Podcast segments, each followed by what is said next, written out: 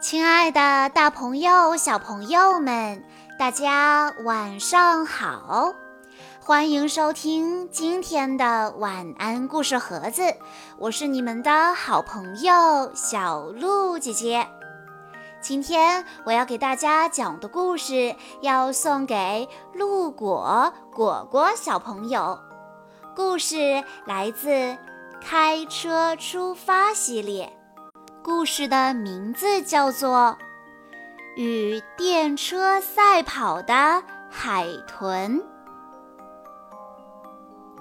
电车开出海滨站，有好一会儿一直贴着海边行驶。海滨站一带是一片连绵的白色沙滩，人称海滨海岸。海面上看得见鲸鱼岛和海豚岛。不知从什么时候开始，有一头海豚出现在海滨海岸的海面上，它像在海面上滑行一样追赶着电车，好像很喜欢和电车比赛似的。不久，海豚变成了两头。两头海豚亲切地排成一队，追起电车来了。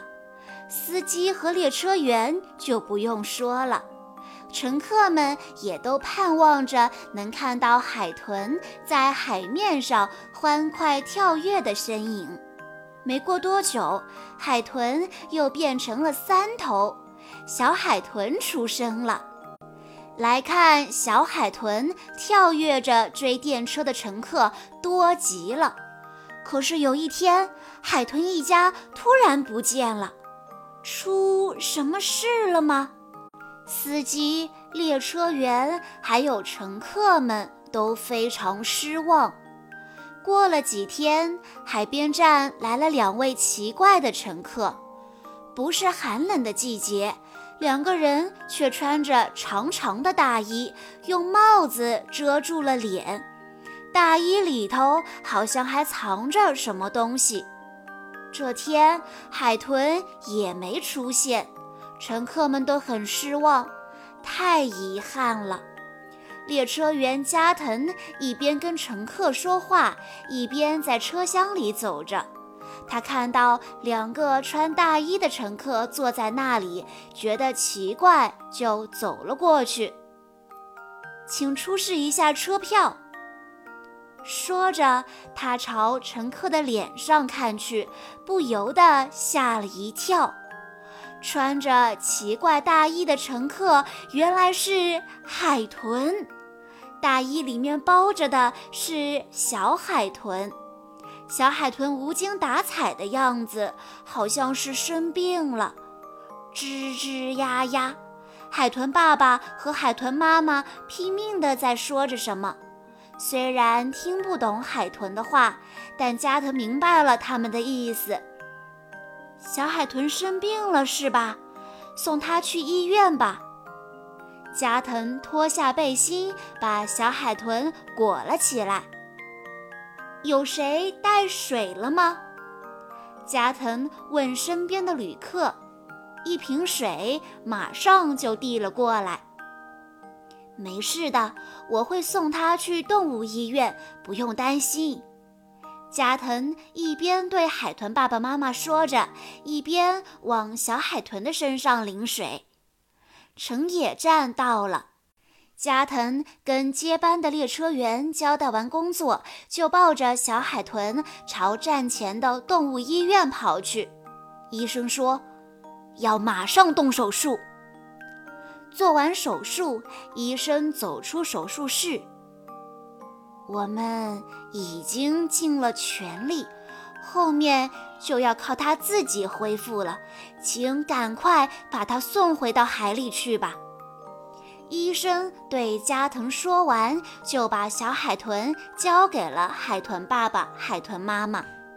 加藤把海豚们送到了海滨海岸，海豚们脱掉了用海带、裙带菜等海藻做成的大衣和帽子，跳进了海里。吱吱呀呀，是在道谢吧？海豚们一边不停地回头，一边向海里游去。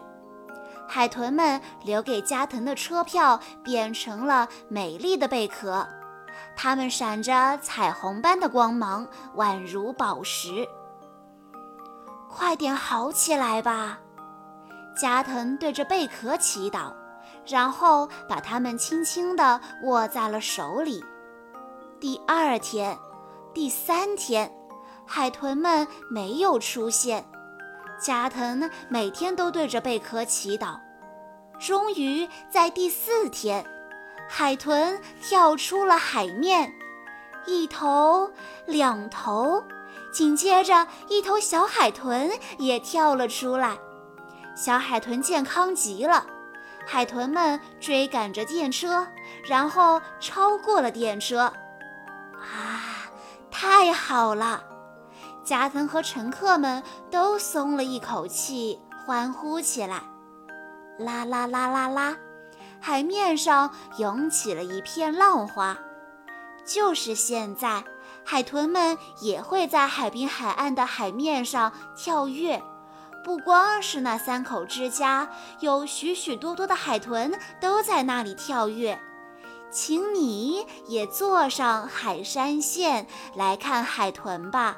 海滨站里还装饰着海豚一家留下来的美丽贝壳呢。小朋友们，原来人和动物、自然可以如此的和睦相处呢，真是美好呀！以上就是今天的全部故事内容了。在故事的最后，陆果果果小朋友的爸爸妈妈想对他说：我们最最亲爱的果果，爸爸妈妈最最爱的小果子，翻看你刚出生时候的照片，仿佛就在昨天，真不敢相信你已经四岁了。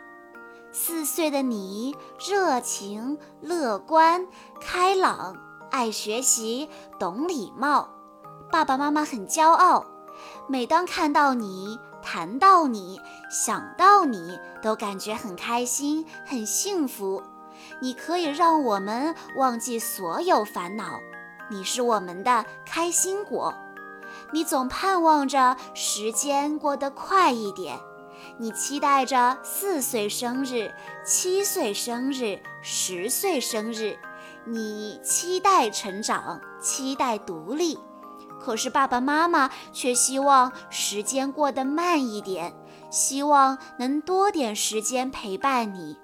希望以后的日子里，你能继续做个健康快乐的开心果。小鹿姐姐在这里也要祝果果小朋友生日快乐，恭喜你又长大了一岁。